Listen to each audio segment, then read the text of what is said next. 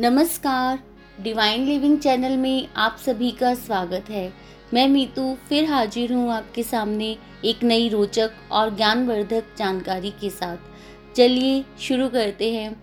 कुछ रूहानी गीत ऐसे होते हैं जो दिल को बड़ा सुकून देते हैं, जिन्हें हम बार बार सुनते हैं या गुनगुनाते हैं।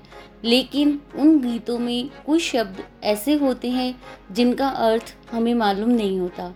ऐसा ही एक गीत है, कुन फाया कुन। 2011 में आई रणबीर कपूर की फ़िल्म रोक शाह के सारे गाने सुपर डुपर हिट रहे थे, लेकिन इसमें एक रूहानी कव्वाली है, कुन फाया कुन, जिसे आज भी सुनते हैं तो दिल को बड़ा सुकून मिलता है।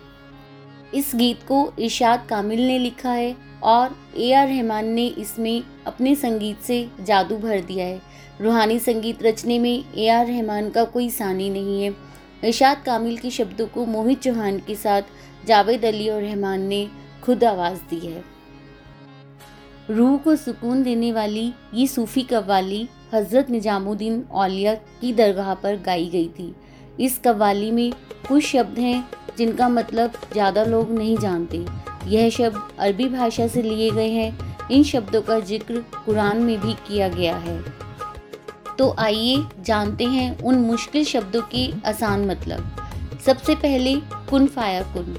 इसका शाब्दिक अर्थ होता है, अल्लाह ताला जब किसी काम को करना चाहते हैं तो कह देते हैं कुन, यानी हो जा। और वह फाया कुन, यानी हो जाता है। से यही समझ में आता है कि कुन फाया कुन दुनिया के बनने से जुड़ा है। गाने की एक पंक्ति भी है, जब कहीं पे कुछ भी नहीं था, वहीं था वहीं था। इसका मतलब है, जब कुछ नहीं था, तब भी खुदा था, और जब कुछ नहीं होगा, तब भी खुदा होगा। इस गाने में एक शब्द रंगरेजा का भी इस्तेमाल हुआ है। वैसे तो रंगरेजा उसे कहते हैं जो कपड़े रंगने का काम करता है मगर यहाँ इस शब्द का प्रयोग करने का भाव यह है, जो मुझे अपने ही रंग में रंग लेता है। इस गीत की दो पंक्ति, सजरा सवेरा मेरे तन भर से, कजरा अंधेरा तेरी जलती लो।